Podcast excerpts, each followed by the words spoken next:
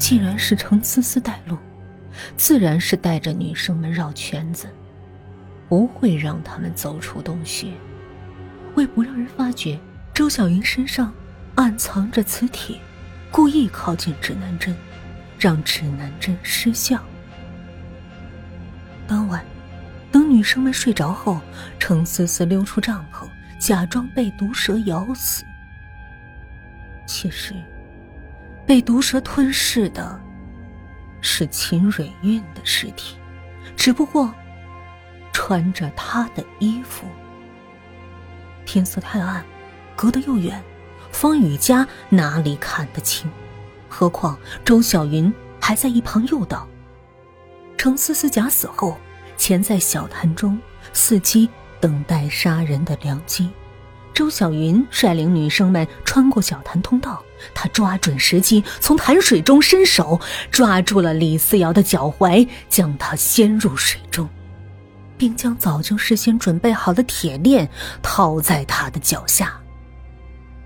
铁链的另一头是一块巨石，原本就很勉强的嵌在小潭的侧面，被程思思用力一拉，沉入了小潭的深处。连带着李思瑶一声不响的沉了下去。至于摔进深渊的周小云，之所以没事儿，肯定是他们早就事先在深渊的底部准备了气垫或者绳网之类的工具。这也是黄雅丽没听到周小云撞击地面的原因。黄雅丽颓然的靠在墙壁上。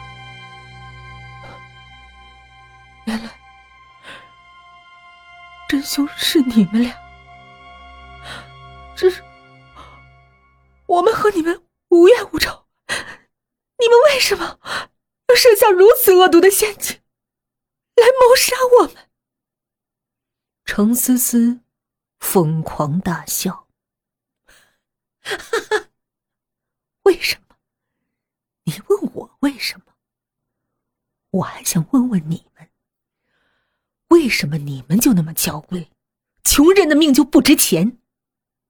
是，我们是无冤无仇，可和你们的父亲有不共戴天之仇。还记得南疆市年初发生的那件宝马撞人的事件吗？我的父亲。只不过是一个卖菜的农民，推了辆三轮车去城区卖菜，不小心撞了你父亲的宝马，擦破点车漆，发生口角。结果呢？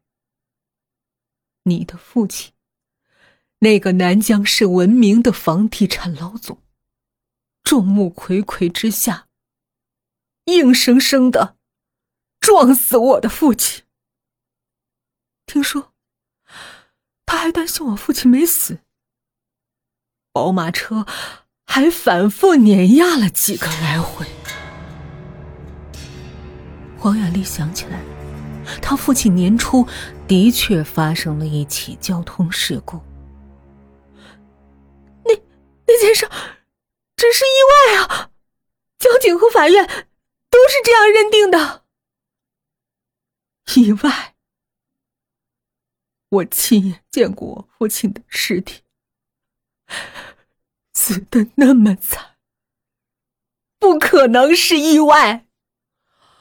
好心人偷偷告诉我们，你父亲仗着有钱，买通了交警和法院，对所有的证人进行了金钱贿赂或武力威胁，让他们不敢说真话。知道为什么？邀请李思瑶和秦蕊韵来吗？他们的父亲就是当时处理案件的交警和法院的负责人，被你父亲买通，狼狈为奸。你们不要怪我，你们的父亲位居高位，我和妹妹没有能力向他们报仇雪恨，只能让他们尝尝。亲人被杀的感觉。原来，周小云是程思思的亲妹妹，他们在网络上的相识相知，都不过是一场精心谋划的骗局。那，那风雨佳呢？他怎么又被卷进来？我们并不想和你们陪葬，所以我们需要一个证人，来转移警方的视线，证明凶手不是我们。这也是我们一开始把你们迷晕后。没有一次性全部杀掉的原因。方雨佳，就是我们找的那个证人，来证明程思思和周小云两个人都死了。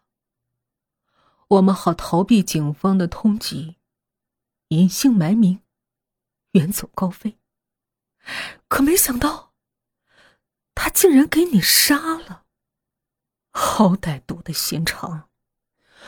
果然是有其父。必有其女。黄雅丽诡异一笑：“是吗？”话音未落，程思思手腕一痛，她的刀拿捏不住，砰然掉落。黄雅丽眼疾手快，一个箭步冲上去，拿起了那把刀。程思思惊讶的转身，方雨佳正直挺挺的站在她身后，手上拿着一把小钢铲。刚才他就是用这个东西猛击了程思思的手腕。原来，方雨佳早就怀疑程思思，只是程思思突然假死，让他一下子失去了头绪。紧接着，李思瑶的遇害和周小云的假死，让他不得不紧急应对。方雨佳猜中了黄雅丽在装疯卖傻，在背着黄雅丽行走时，他俩低声耳语。商量出了这个假装相互残杀的计策，引真正的凶手露面，也算是以其人之道还治其人之身。没有武器的程思思和周小云，根本不是方玉佳和黄雅丽的对手。程思思提出了一个请求，让方雨佳和黄雅丽放过她的妹妹周小云。所有的事情都是我设计和实施的，和我妹妹无关。我求你们，你们放过她。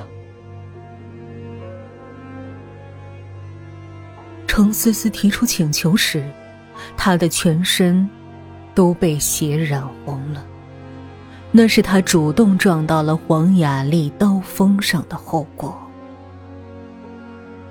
一切。